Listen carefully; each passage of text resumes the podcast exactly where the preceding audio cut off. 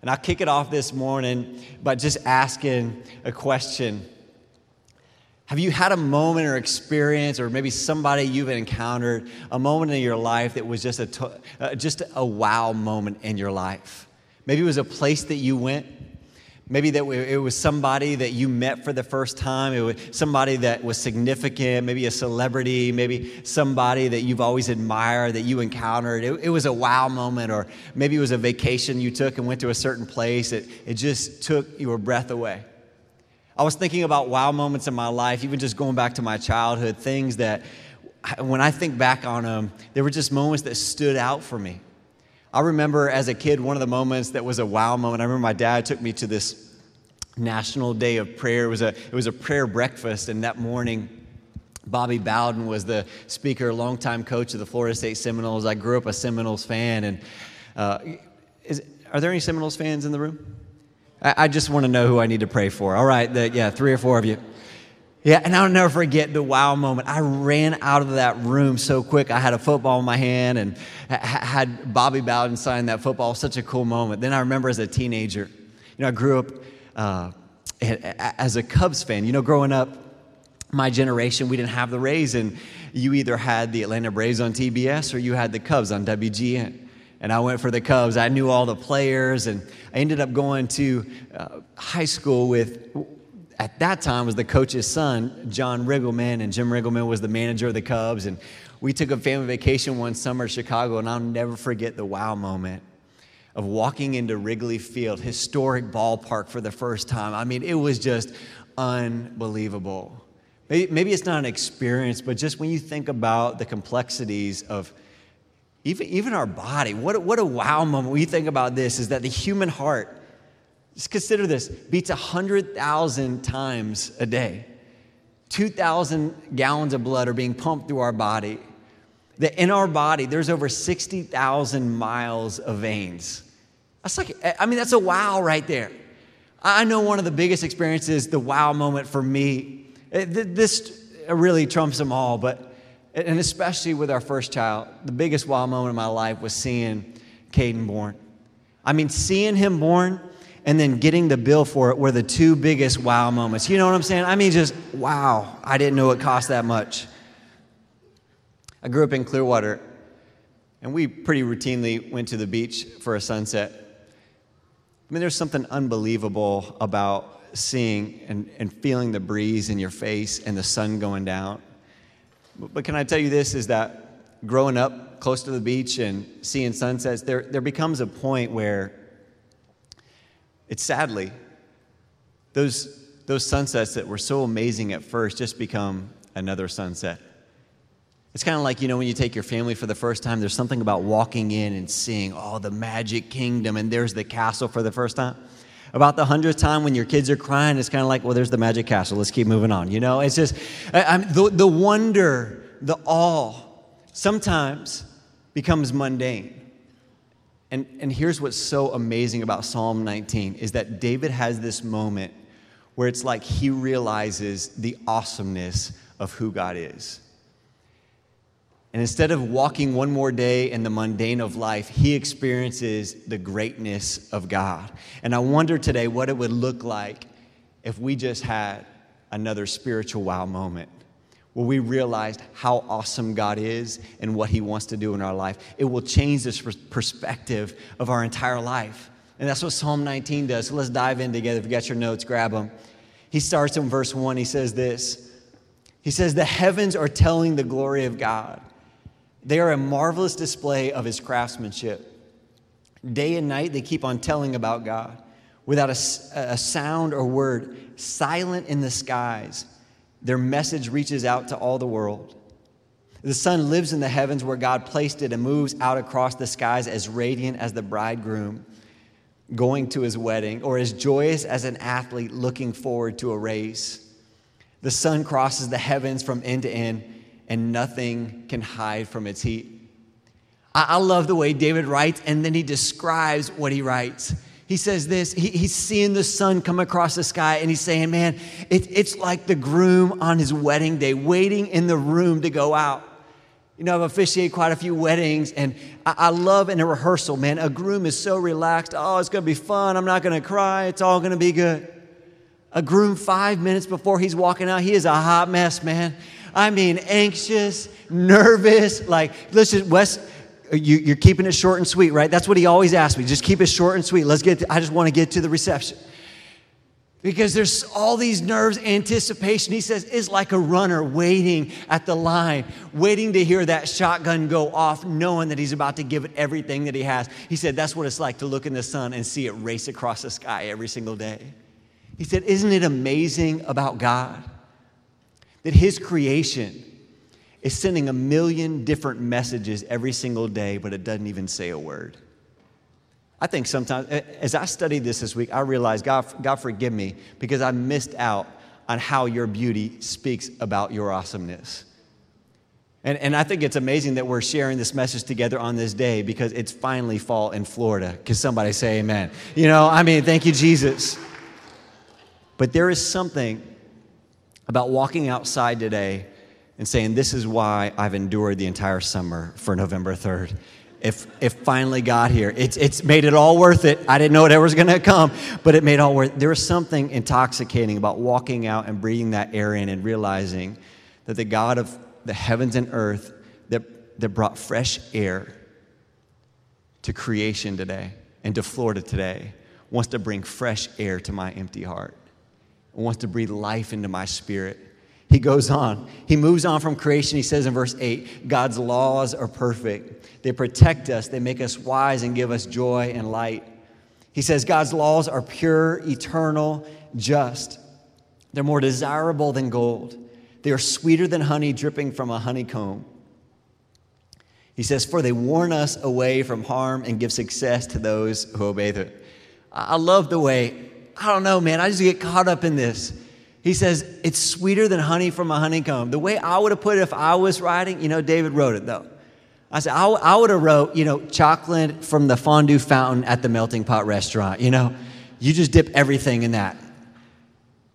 He says, Your word, it brings a sweetness, it brings life, it brings joy to my spirit. He talks about creation, he talks about his word. Look what happens. Then he transitions, he goes internal. He says in verse 12, But how can I ever know what sins are lurking in my heart? Cleanse me from these hidden faults and keep me from deliberate wrongs. Help me to stop doing them. Only then can I be free of guilt and innocent of some great crime. Notice what happens, everybody. He goes from talking about the greatness of creation to the power of God's word to realizing the error in his heart. He, he goes inward. That's the response to a holy God.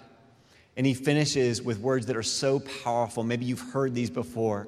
But Psalm 19, verse 14, is such a great scripture to memorize. He says this May my spoken words and unspoken thoughts be pleasing even to you, O Lord, my rock and my redeemer. Way I mem- memorized it was May the words of my mouth and the meditation of my heart be pleasing in your sight his response is this God, take all of me, take my mouth, take my words. What, what I notice in this psalm, if we break down these 14 verses, there's three circles, there's three arenas that, that David writes about. He starts, he starts wide and he talks about the first circle, which is God's creation. God's creation. And I think that when we, we think about creation, we look at creation, there is something about it that takes our breath away, that reminds us how big and how great God is. This happened for me this summer. We had an opportunity, a family that used to go to Bay Chapel lives out in Colorado, and they invited us out, and we went out for several days. I've never been out west until then, and we had the best time in all the world, man, just seeing the different sights and feeling what dry, cool air is like and I remember while we were there in Denver, we went a couple days and we drove into Breckenridge, 5,000 uh, additional feet higher. And while we are there in Breckenridge, they said, We got to go up the ski lift. And I remember, man, I tell you what, I get nervous like on the second rung of a six foot ladder. And I'll never forget going up that ski lift as my little boys just mocked me and laughed at me as I was nervous going up that thing. And I'll never forget when we got to that top and got off that ski lift and looked out. there was an unbelievable sense of awe and wonder at how awesome God is. I mean, I just sat there and, and I had my boys right next to me, and it was like, guys, I was, I was trying to help them understand how awesome it was. I was like, I don't think you can get it. Like, God is amazing. And, and, and we're just captivated by the beauty and awesomeness of His creation. You know, all, all of the world speaks to how big God is. Let me illustrate it for you. You know, when you look at the Mona Lisa, or when you look at the, the painting of the Last Supper, it speaks to the greatness and genius of, of a man named Leonardo da Vinci. When you hear a song like Ode to Joy or Für Elise, it speaks to the creative genius of a guy named Beethoven. All of creation is the same exact way. It speaks to how awesome God is. Just think about this for a second, everybody. The earth spins and rotates at just the right speed to allow sun to come in your window every single day. We're, we are sitting still and standing still right now in a room on a rock that is spinning a thousand miles per hour. Think about it for a second. Not only is it spinning a thousand miles per hour, but it is orbiting the sun right now. We are still, and it is orbiting the sun at 67,000 miles per hour. I don't think that that just happens, you know, it's not happenstance. Like that, that speaks to an amazing God who designed and created the world into being. And here's the deal if God can hold the world, God can hold my worries too. If God can hold the universe in place, if God can speak and it breathe forth life, let me tell you, God can speak to my heart and He can bring healing to my situation. God is so much bigger than what I'm going through. And here's the great thing about God is He's so big, yet He knows about every detail of my life. He says, God, I trust you because I see you speaking through creation. The second area, the second circle is God.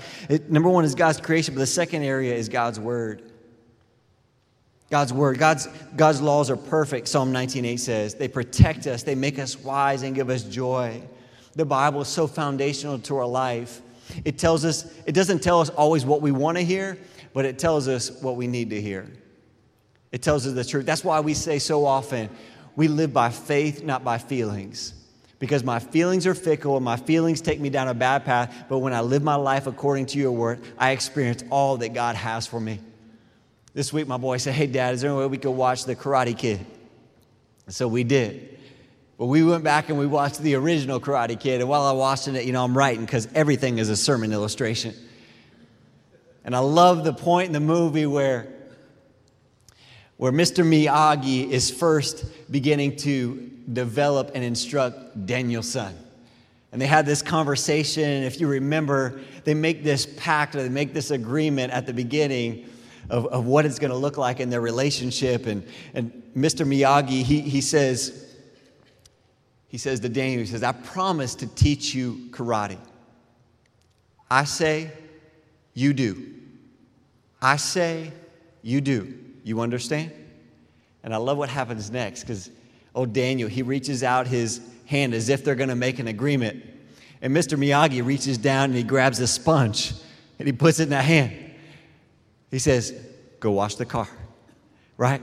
I said, and, and he looks at him, he said, What do you mean wash the car? He said, And when you're done washing the car, wax on, wax off, right? You know what I'm saying? I say, You do. Can I tell you, that's the way God's word is in our life. He says, and we do, because He knows what's best. And so while I don't always feel it, and while it doesn't always, it, it doesn't seem like it's the best thing, God's word is the best plan for my life. Can somebody say amen? God's laws are perfect. The middle, it's God's word. The inner circle, though, as he moves towards the end of the chapter. And I want to stay here for a few minutes. He talks about our heart. He talks about our heart.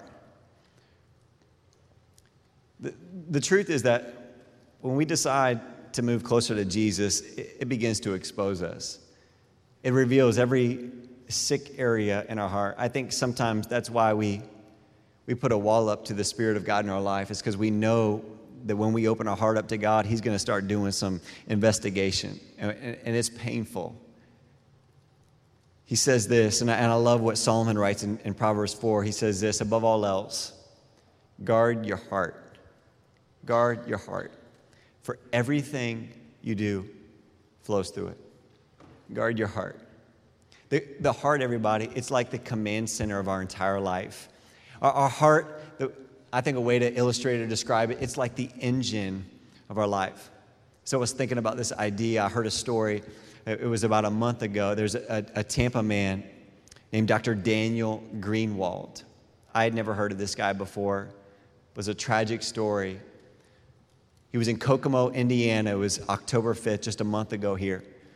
And uh, a, pilot, he, it was a hobby, but it was something he, he trained uh, other people in flying, and they were getting ready to take off, but he was in the refueling process, and the mechanic or whoever was there that day that was fueling the plane. Actually, there's an investigation right out about the story, and who knows what'll be the, the ultimate outcome. But there was an exchange with the mechanic where the mechanic asked him if he wanted to have jet fuel in his plane.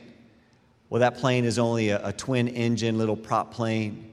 It's not designed for jet fuel. And as the story goes, the doctor said yes multiple times to receiving that type of fuel. Unfortunately, that plane can't handle and can't fly with that fuel.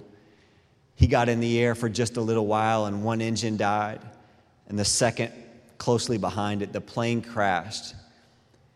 And because Dr. Greenwald got the wrong fuel in the engine, Dr. Dr. Greenwald crashed and died that day because he let somebody put the wrong fuel in his engine. What, what are you saying, Wes? There is a world around us that is trying to fill up our engine with stuff that's causing us to crash and burn every single day. And I get the choice of who I let fill up my engine. I, I, I make the decision. I make the decision what music I'm going to let in my spirit. I make the decision what movies I'm allow my eyes to see. I make the decision what internet sites I'm allow my eyes to go to. I make the decision where I'm going to take my family and what I'm going to let my boys be exposed to and my wife exposed to. Every day, the world is trying to fill us up with stuff. And I think that's the reason that marriages crash and burn. I think it's the reason that our emotions crash and burn, our feelings, the things in our life that we feel give us temporary highs, but ultimately lead to emptiness in our life. Why? Because we're filling up our lives with things that don't bring true joy and peace in our life. Can I ask you today? As you just get inward for a minute, what are you filling your life up with? What are you filling your life up with? Maybe it's the, the, the, type of food we're eating, stuff we're drinking, the entertainment we're letting in our life. Man, so goes our heart, so goes our destiny, because our destiny is attached to the way and the things we allow to get into our heart. And so our response, I just want to give us three things. As we allow God to speak to us and create an environment for God to speak to us, number one, we got to do this. We have to purify our hearts.